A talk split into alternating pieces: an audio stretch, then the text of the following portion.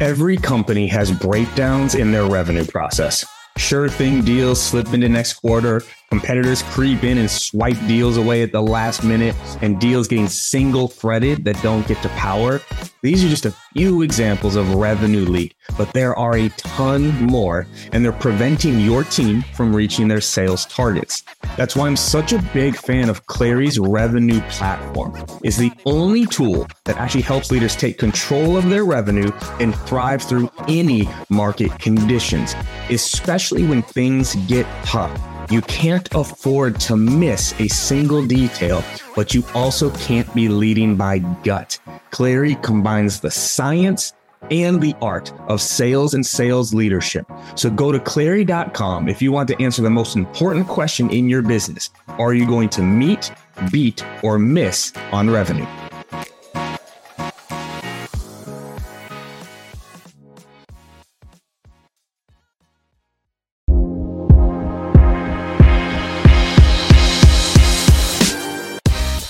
Welcome to the Live Better, Sell Better podcast with your host, Kevin Dorsey of Inside Sales Excellence, the number one Patreon group and YouTube channel for tech sellers and tech sales leaders, where we dive in deep for tactical advice on how to book more meetings, close more deals faster, and lead sales teams to success.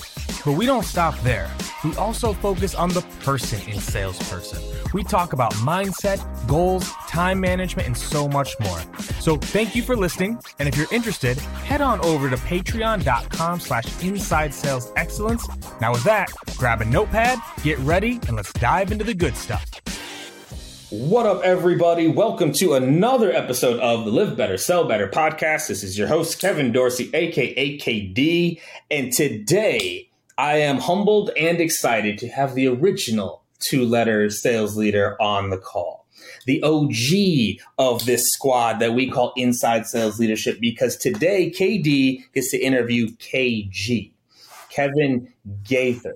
And what is very exciting about this is KG was actually one of my early mentors in my career. And I will never forget our first interaction at the Starbucks that I'll bring that story up when we get into it.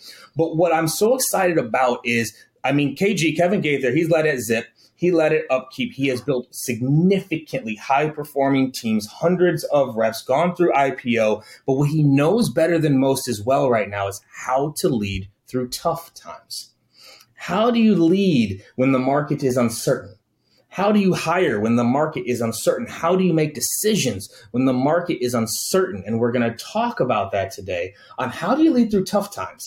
How do you make decisions and avoid freezing when your team needs you to lead the most? So, KG, my man, welcome to the show. I'm so excited for this. Let's do this. Well, thanks for having, uh, having me on. I'm, I'm humbled by your, uh, your intro, sir. And, uh, congratulations to all your success. You know, it's a rare it's a rare breed that takes the mentoring and then takes to whole new levels. You just crossed hundred thousand followers on LinkedIn. I'm congratulations, dude. I'm so proud of you. you have taken the ball and, and run and uh, and gone to absolute new heights. You're you're you're the man. Nice work. I, I appreciate that, and I tr- and I do truly believe. I don't know that I'm here without our early relationship, and I do mean that. I still well, have my binder. Actually, uh, we'll, we'll do this. We'll do this right now. I showed you this. I still have this right behind my. Look at that, Mike Brooks. Mike, Mr.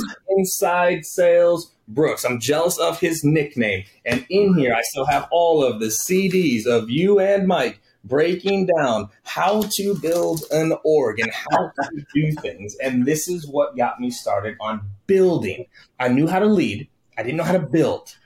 And that is what helped me learn how to build an org, right? And so now as we dive into the topic today, because right now a lot of people aren't building, they're frozen. Yep. We're waiting. We're in this weird, uncertain time right now. And you're working with a lot of CEOs right now and companies that are kind of in this like, they know they need to do something, but they're afraid to make a mistake. Mm-hmm. So, how are you starting to kind of guide leaders through, like when things are uncertain, how to make decisions during uncertain times? Yeah, I was literally coaching somebody this morning and I I said to him, we can be nice. We don't have to be that nice. And that that's the unfortunate truth. And there's a lot of there's a lot of shit on LinkedIn these days that is very negative and critical of the CEOs and heads of sales and the, and the unfortunate decisions. You know, hey, Corp, Corp Bro wouldn't have a business if he couldn't make fun of CEOs that have to make you know d- difficult decisions at this at, the, at this time. You know, it's, and it's easy to make fun of the CEOs, but this is really difficult. The stuff that they they have to do. And so the, the statement I made was um, we can be nice, but we don't have to be that nice. there's a there's a, a, real fact to this, and you can look it up yourself. That um, high performing sales organizations and companies they focus more on like pipeline generation and sales process adherence, and third or fourth in line they fo- they focus on sales morale. They focus on sales morale. So, for example, when we're talking about quotas for next year, and you see your team is, you know, 70% of them are above quota, that would indicate to me that we can raise quota a little bit, maybe, you know, increase it by 20%. And this sales leader that I was talking to said, yeah, but I don't want to piss off my salespeople. You know, I don't want, how is that going to affect morale? Mm-hmm. And, and I said to him, this is the kind of stuff that when you say things like that to your CEO or to the board, I'm, I'm afraid to raise quota because I'm afraid that it's going to affect morale. This is the kind of stuff that, that leads to CROs having an 18 month life cycle at their, at their business because they can't separate the emotions from what, what is actually needed to make a successful business. So let me stop. I can just go on on a diatribe. How, how's that? How's that landing with you, KD? Uh, I love it because we can keep unpacking this because there is a right and wrong way to do this. Sure. Right.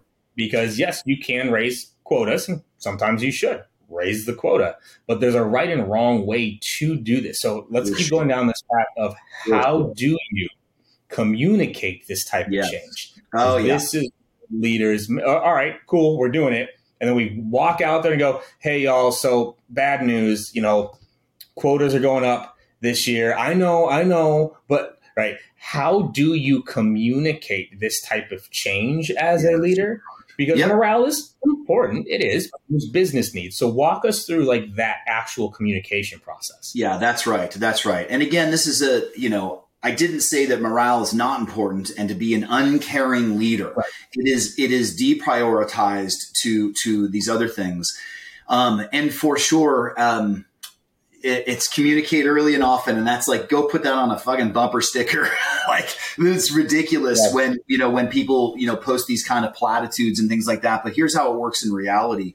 Um, first, you're going to gain agreement with your sales leaders that are that are underneath you. Like, hey, this is what we're going to get to. Get, you know where, where we need to get to. What do we need to What do we need to do? Then pull in some of your top performers and and mm-hmm. preview this with them. And by the way, don't think that they're going to keep it a secret.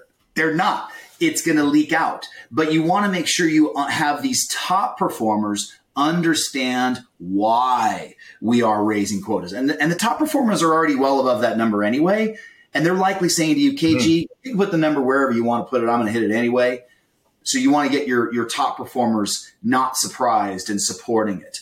Then becomes yeah. the unbelievably detailed deck that you're now going to go to the team with. And this is where most people I think fail. They want to, you know, run fast and break things at startups, right? And so that mean they think that means don't be prepared, and that's stupid, especially when you're leading a sales team. And I mm-hmm. don't care if you have a six person sales team or a 60 person sales team.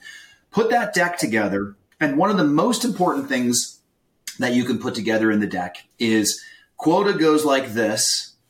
Here's what it's going to mean for people that are high performers, average performers and low performers. And you literally don't let them come to their own conclusion about what they're going to make or what they're not going to make. Literally use past data from a high performer. So the quota went like this. High performers, if they perform this way from last year, this is what they would, this is what they, how they would perform. This is what they would make.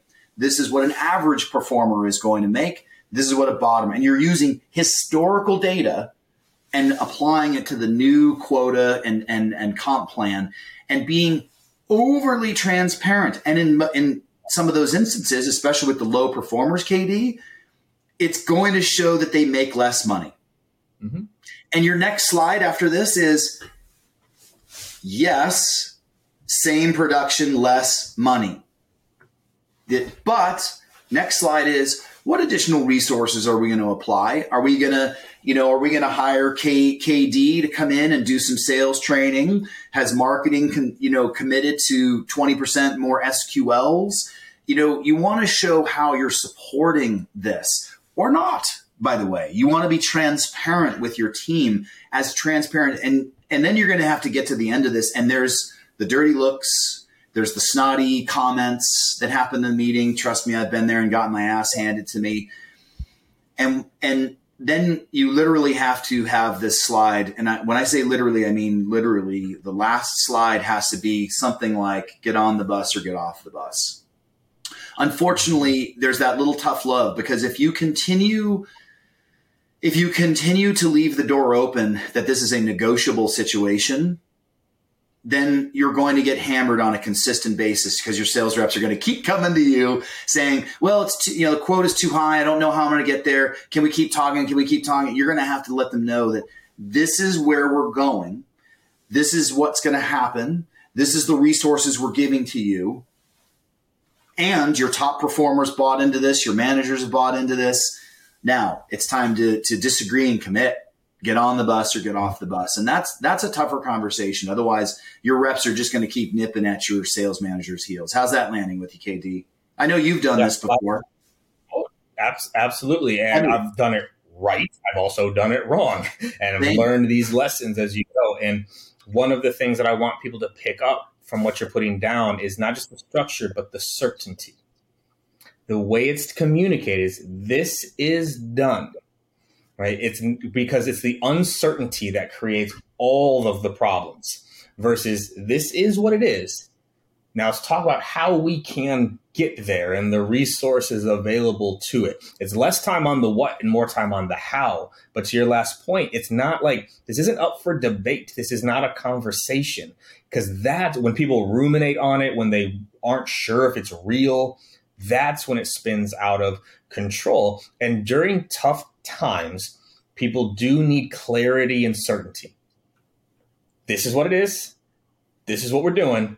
Let's talk mm-hmm. about how we can get there because when you're waffling as a leader, mm-hmm. I think that's important, which I think is the next point I wanted to talk about is how do you maintain call it executive presence as a leader, right? Convey confidence to your team while at the same time not really sure what's going on, not really mm. sure how things are going to play out. Like, how do you walk that line between being the leader your people can look to, but also not being ignorant of reality?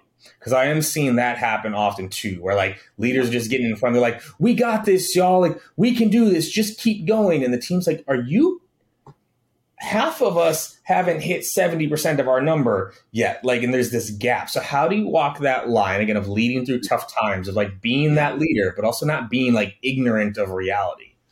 Yeah. So this is this is where um when i've had to do that um, and, and, you know, look, I, I had to lead through the last recession in 2007, eight, nine back back then, and and, uh, and that was a, a, real a real learning lesson. And I turned over the team hundred percent at that time, by the way. And we're going through very similar challenges right now with layoffs and things need to change and pivot and things like that.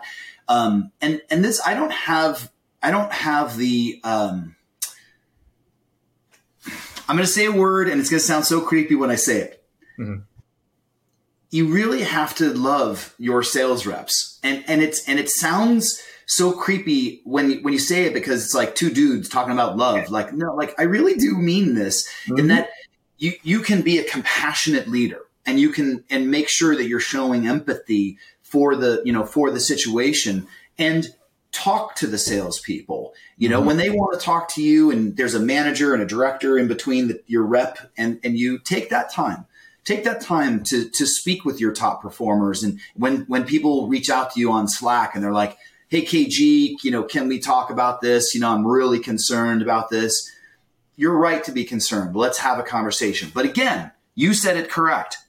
It is not up for debate, but I want to be empathetic and listen to your situation and show that I care. Show that I care. Show that I have for some, you know, some love for you. And I think that there's a lot of, a lot of leaders out there that think that they need to be, especially guys, that they they need to be like tough dudes. You know, it's my way or the highway, and you know whatever. And I say things like "get on the bus" or "get on get off the bus," and I don't mean that to be a jerk. Don't be a jerk about mm-hmm. this because you could be staring down the barrel of somebody who's who's crying in front of you, and they're worried about hitting goal. You can still be empathetic, but you can also be firm and you can also know in the back of your and, and give them the help that, and the guidance and the coaching that you think that they need but you also know that they're not going to make it through this. That they'll be gone in 90 days. But that doesn't mean you shouldn't care for them and love them. Yeah. No, and it's funny. You know, actually the first person that really started, I heard using love as sales leaders was Barsi. Oh yeah, Ralph. Ralph Barsi was one of the. I remember this was God, this seven, eight years ago. I remember watching him present, and he was using the word love, and I was like, yes, like you can love your people. And, but also too, and I, dude, I messed this up early in my career. There's a difference between loving and coddling. And there's huh. a difference between loving and trying to protect. Sometimes because you love someone, you have to let them go. Because you love them, you have to make the tough choice. Whereas pr- trying to protect them from that. And all my parents, you know exactly where I'm going with this. You can't protect your children from everything. Because when you try, it actually makes things worse versus mm-hmm. have that tough conversation go right. through it and you know make sure that it's clear like this is coming from a place of love but this is the decision. Yeah. And we yeah. have to make sure that, that is clear. And it starts before you get to tough times. Your team needs to know that you love them. So actually let's go this path here real quick. As a leader like because i firmly believe right when things get tough if your team knows you've had their back, if you if they know that you do love them and things get tough, they're more likely to rally around you versus like, oh, like I hate this guy, he's an asshole, how could he? So talk about how do you lead with love, right? Like how do you lead with love so that when it gets tough, people are more likely to rally with you versus go against you? Yeah. Um, you know, well, when you think about, you know, I, I show care, I show care for somebody. A lot of that has to do with you know the you know the listening. And, and it's so funny. I'm thinking about back in 2016 2015 when we were really ramping up at ZipRecruiter. And we were sort of we had crossed the chasm and figured out like where goals should be and what the process should like be like codified and and and, and we weren't experimenting as much any anymore. And it was time to just put the money in and start to scale but with process. And so we put a bunch of things in place. I think it was like may 2015 and i'm telling you what KD from may 2015 until November of 2015, the Glassdoor reviews just plummeted. It was awful. And the CEO, the co founder, the CFO, they're coming into my office. They're going, What are you doing to this sales team? This is awful. And I said, We're making these necessary changes. We're making the necessary changes. And now I'll fast forward, by the way, 2016, we, we got rid of people that weren't on the bus New people came on board, revenues doubled. revenues doubled. And the Glassdoor reviews accelerated past where they were before. Mm-hmm. People didn't know no better. The new people didn't know no better, and they were in the system where they could win and where, where they could be successful. But the old guard couldn't deal with that change. But that didn't mean that while those glass doors were, were dipping, that I wasn't having these conversations and my managers weren't having these conversations with these individuals that were having difficulty making making changes. Um, and anybody who's ever worked for me will know that I will always say things like, look, if this isn't the right fit for you, like I want to help you, I want to get you the resources that you need. But if this isn't the right fit for you, I know a lot of places where I can introduce you and put you into the right place. K- KD, fill in the blank here. Yeah. This is going to be a pop quiz. Hopefully, this works out. Okay. Um, winners never quit, and quitters never win. Right, and and that's a bunch of happy horse shit. Right. KD. I was like, I don't want to say it because I don't agree, but I don't know where he's going. So yes, keep no, going. That's exactly where I'm going, and and because the the fact of the matter is, is that there is a home for everybody. There is a home where everybody can be an A player, and I know that sounds like really really weird, but it's like no, you might the role that you're in if this isn't successful for you, let me help you find another role. And by the way, that role could be at the current company. Yeah. During that time, KD, I took many people that were on the account executive team. Those dogs couldn't hunt anymore. They couldn't get to the levels that I was requiring. And I said, great, let's move you over to our existing, our new existing accounts team that calls into current customers. So now you don't have to hunt. You work with your current customers to upsell, cross sell. Maybe customer success or customer service is a better fit for you. Let's move you. I moved a couple of people that were having difficulty changing into, into marketing, into, into marketing, man. And, and then some people moved out and I helped them get new opportunities at other, at other companies. Not everybody, but mm-hmm it's listening. It's listening with empathy to these people. Look, I don't know about you, but every time I make a hire, I fall in love with them just a little bit. Mm-hmm. You know, it's like, I love this person because you're like, ah, I want them on my team. I fall in love with you just a little bit, man. Yeah. And, and so I, I believe that the leaders need to continue with that, that level of empathy. If you, if you love them when you hired them, continue to show that empathy for their situation and see if you can help them get into the right place. And sometimes it's telling them, hey, maybe the universe is telling you that it's time to move on and do something else because it's not working for you. You know, mm-hmm. look at your face, man. Like you're crying. You know, th- this isn't, you're obviously, you can't sleep at night. This is no way to go through life. Let me help you get into a different role. And that different role could be here or it could be someplace else. But having those conversations as opposed to saying, suck it up, man, rub some dirt in it. like that's not that that is not good leadership. And again, if you love them, you wouldn't want them in a role where they're not succeeding. This is what I had to talk about with my managers very often is because we love someone, we hold on to them too long. Mm-hmm. Hold on to them too long. Where really, if you break it down, you are holding on to this individual in a role they're not succeeding in, which means they aren't happy they're not making the money they want to. They aren't sleeping well. They are stressed. Like all of those things are things that we have to make sure we remember. Would you do that to someone you love? Would you put them into a role where they're not fit, like succeeding if you love them? You wouldn't, and you have to move through it. And I think that's where, and like she, when you opened up, right, there's a lot of you know grief being given to like leaders and making decisions and how these things are happening. When at the end of the day, there's also there's things that are attached to that where they don't understand like this is actually like one if there's not a business everybody fails right? If the business goes under nobody has a job. Yes yes. customers are impacted too. And second i know i know people listening they're gonna hate me for this statement whatever. But like what also remember is like if the company is going the wrong direction that means all those individuals were about to be in roles where they would have been failing every day as well too and that's so right. that's a transition where it does, it sucks. But like those are things that happen. But now let's talk, let's keep going down this path. I think this, you know, people are always afraid to talk about this. You think about like how to do this the right way. We talked about how to roll out tough news. We've even talked a little bit of like almost like how to let someone go that you care about, right? And go through. The last point I want to make here that does get lost, I'm, I'm literally leading a session on this next week, is how do you lead those that are still there? Because there's some survivor bias sometimes. There is hmm. some like, oh, like people are leaving and I'm still here. How do you manage people through hmm. that? Right? Because hmm. again, there's the leading with, there's the making the challenges, but now you do, you've got a team. Things are rocky out there. How yeah. do you lead through that?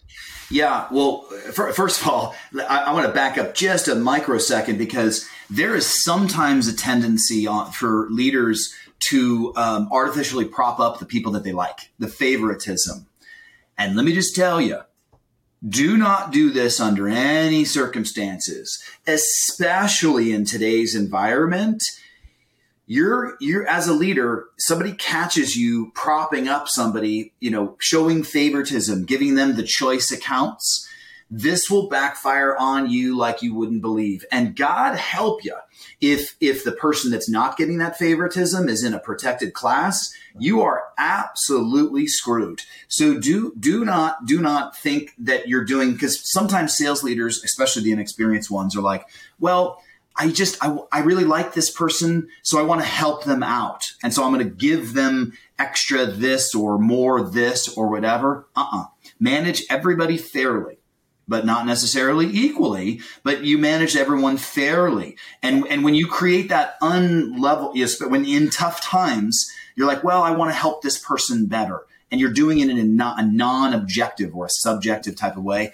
Boy, you're asking for difficulty as a, you know, as a, as a sales leader. Now, you talked about, you talked about, you know, who's left, you mm-hmm. know, when people are, people are leaving and things are, things are challenging this is where, in, in my mind, the, the one of the main responsibilities of a leader is to paint a picture of where we are going and why we are going there. Okay. And, and this isn't like, you know, that poster on the wall of the cat hanging off the thing. Hang in there, baby. Like, no, that's not what I'm talking about, man. I'm talking about like, look, recessions happen you know, every so often, every seven years, every 10 years, every 12 years, whatever. So this is going to happen again. Okay. You're living through it right now and you're surviving and you're thriving in this right now. What you're learning with me is going to benefit you moving forward. And so painting that picture of like, imagine where your career is going to be six months and 12 months and 24 months because you've gotten better working with me in this in this tough time, imagine what your career is going to be like in 6 to 12 or 24 months. Now, imagine if you quit on me. Imagine if you say, it was too hard and I decided to quit. What story are you going to be able to tell to your next employer about what you learned during that environment? And I'm, and I'm talking about the people that are left. Okay. The mm-hmm. people that are left. There's people that failed out there's people that decided to move on, on on their own, and those are the right decisions. It wasn't a good fit for me. Now you're dealing with people that are like the survivors, the attainers, the high performers. Now, this is where your career is made. Are careers made like because things went well and you were taking orders? Or are careers like made when you can tell the story about how tough it was and what you did to make it through, that becomes this inspiring leadership thing that that again many sales leaders fail to paint the picture of what's happening now is tough but imagine what it's going to be like in 6 12 and 24 months and what you're going to learn out of this mm-hmm. now you get people that are like okay i get it but i understand the mission daniel pink author of um, drive autonomy. You people are driven. Uh, you know, it's autonomy, mastery, purpose. Autonomy, mastery, purpose. Right. So when you can think about your leadership during tough times in how you're instilling autonomy, mastery, and purpose, those are good. good you know, those are good. You know, uh, compasses, I guess, um, mm-hmm. to lead through tough times with those that are remaining on your team. Wow. We, it was the hardest. It was the hardest month and one of the best months in my entire leadership career which was April of 2020. Oh my God. When I unfortunately had to say goodbye to over 65% of my sales org. Crazy. After we did, we were cruising. We hadn't missed in months. That org had gone from 40 people to over 170 people in under two years, like cruising. And then we hit a wall, right? Yeah. And the decision was made. And that was the hardest thing I've literally ever had to do as a leader, ever. Oh, yeah. Then the flip side of the team that was there, I also will. I'm getting goosebumps even talking about it. Uh-huh. How they how they stuck and how they rallied together. Right. So we we had two themes. The first was rise. We're going to rise through this. We're going to rise up. We Operation Rise, and we had all these different things we could to get each other through it. But the second, and this is what you were talking about too, is better or bitter we can come out of this better or we can come out of this bitter. It's up to us because god damn it y'all if we can sell during this do you understand exactly. what that will mean for you in the career? But you need to make sure that you're actually coming out of this better. Or are you coming out of this just bitter because if you can close it 20% now, do you know how well you're going to close when things do get better, when things do turn around, when things, and really getting people to focus on, funny enough, and I thought it was Pink. I think it might be in the book or he talks about it later. One of the other main motivators is progress, right? Where like, and it kind of falls into the mastery bucket, but at the same time, progress is that I am progressing is a key motivator of like, as long as I'm making progress, I'm not perfect, but I'm making progress. All right, I'm at 19%. Can I get to 19.2? Can I make four extra calls this month? Can I get one extra up? Like showing that progress became one of our big focus of like, yeah, we're not perfect, but look, y'all, making progress. Yeah, we're, we're getting there. We're getting there.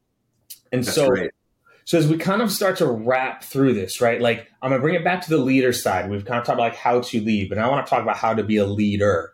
How do you encourage, you know, the companies you're working with and the people you're working with to make decisions during tough times? Hmm. Fear does right. The three F's of fear: fight, flight, or fear.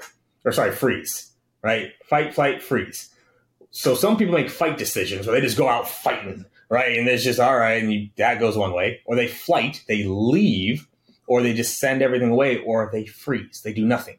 So how do you encourage them to make decisions during tough times? Because eventually you got to make a decision. How do you walk them through that? Well, let, let, me let me paint a picture then for you to help help you think about how I think about this, um, and I'll tell you my story after you tell yours. Um, it was March 2020 when the shit started hitting the fan. You knew things were difficult at PatientPop KD in March of 2020, probably even in February of 2020, it started kicking in, right? How long did it take before y'all actually got rid of 65% of your team? How long did it take? Like from when you were like, should we do something? And the salespeople are going, hmm, things have changed very, very quickly until the day you had to make those cuts. How long did that take? Well, we'll, we'll air some things out here because it took 14 days. We went fully remote March 15th. Yep. April 1st is when the RIF occurred.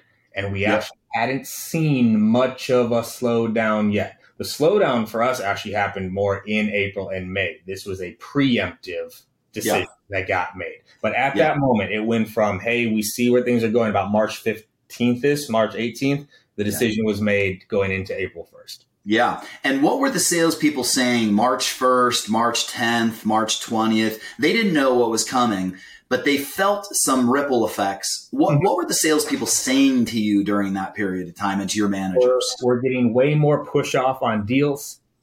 More people are just kind of saying, no, we want to wait it out. We're getting more and more people on the phone saying, hey, like, no. Actually, funny enough, again, I'll share this too I, I made a post about this, and it's the only time in my career that I've had a leader ask me to take a post down. Only time in my entire career. But I made a hmm. post that I had told our whole outbound team to pause for the day because we were making cold calls and they were getting ripped to shreds on these calls. It was that same week. It was actually March 12th and 13th of like, they're making these cold calls and like the tone had changed completely of like so quickly do you know what's going on? Are you you're calling me right now? Do you know I can't even open my practice? Like that was the the big one. I remember posing like, yo, quick pause. we got to figure out how to navigate this better. And then one of our senior leaders reached out, like, hey, like we just don't want people thinking things are bad. I'm like, okay. But that was the big one. Was like so deals were getting pushed, deals were getting in weight, but then the prospecting, that's yeah. where we saw the biggest shift in like There you go. There you go. And then what did these SDRs, BDRs start saying to your leaders like, "Hey, we're getting hammered here." What did they start saying? Did they start saying things like, "Hey, what's this going to mean for us? Is, are you going to lower our quotas? Uh, what's happening next? Are we, you know, is, are there going to be layoffs?" Yeah. So did they start saying that stuff? So no, they didn't get any of those later ones because you got to remember these were the glory days of SaaS. No one had experienced a tough time like that. wasn't even a thought for most people in terms of no so kidding. layoffs didn't get asked at all. That actually caught everybody off. No kidding. Okay, everybody. But okay. the quota reduction questions were coming in of like, hey, like, how, how am I going to hit my quota? Like, how I can't like I can't even talk to anybody. They're pushing off. Like, what are we going to do here? And interestingly enough, I did make a request of like, based off how our conversion rate metrics and everything are affecting, we may need to make an adjustment here, right? Because otherwise we can yeah. lose people, right? And we won't be able to maintain yeah. through this. But yeah, that was it. Quota. Yeah, no, exactly. So our just like same as you, the business I was in at the time, just all of a sudden just fell off a table, and the sales reps. I mean, you know, we had 550, and that they, they were they were saying, "Hey, what's happening? Are you going to lower my quotas? And um, are there going to be layoffs?" And the you know behind the scenes we're as a leadership team we're talking about what we should be doing. And at one point one of the senior you know c level people came to me and said you know we were talking this through and just off the cuff said you know kg just you know let me know what you you know how i can help you. And i said stop. Before you get off of the call i'm going to tell you exactly how you can help me. We make this decision and execute on it very quickly because what happens on the sales floor is that the sales reps start wondering what's happening, mm-hmm. what's going to happen, what's happening to me. Am I going to get laid off? Is my quota going to go down? Is my quota going to go up? You know, what, what, what is going to happen? And that uncertainty, this is, I'm getting to the answer to your question finally. That uncertainty, Kevin, on the sales floor is the exact reason why I, I advocate that my sales leaders and the CEOs that I coach do your best to make your decisions as quick as possible because right. that water cooler BS, and I say water cooler because it's on Slack now, water cooler BS is actually very destructive to the to the team. And so when you can make tough decisions quicker, they may not be perfect decisions. No one's going to make a perfect decision, but you can uh, but make it quicker so make it as quick as you possibly possibly can we had to lay off 45% of our sales team and that was a massive number at the time um, and it was one of the worst days of course in, in in my life as well looking down a spreadsheet with names and people didn't even know what was you know they but but that but that undercurrent of uncertainty was yeah. awful okay so so kd that's number one yeah. number two this i learned from one of my favorite leaders I've ever worked for. His name is Jeff Zwelling. He's currently over at um, StubHub. Um, uh, to, are, create two. Are there two way doors here? Are there two way doors with this? You know, with this decision. Okay, can you create a decision such that you can walk back from it easily, or or not? And if you can't walk back from it, then you want to spend more time deciding whether or not it's the right you know decision or or not. Um, one of my most recent clients, they were going to make hires and they're like, but things have changed very, very quickly. And we've got these three new hires that are coming on board. There's this ops hire that we're going to make, and then a manager to be named later. KG, what do I do? What do I do? What do I do? And I said to the CEO, first thing you do is you unwind those offer letters to the three people that have signed those offer letters. And she goes, Oh my God, that's so awful. I'm like, right, it's awful, but that's the right thing to do for your business. And you'd better do that now before they start. And then you do it two weeks later.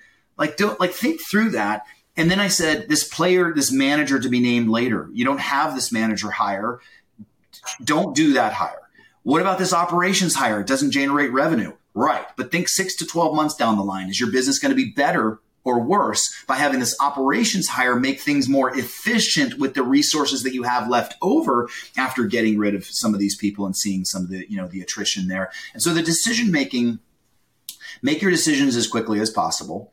Decide whether or not this is going to be you know impactful to your business or not. And sometimes you you know you got to be nice but not that nice. And so you know unwinding these offer letters and going that's the right thing for the business. Because you know what? Cash is king. If you're the ceo and and heads of sales should think this way too by the way. Mm-hmm. you know you even though you may not be on a p&l you should think to yourself cash is king.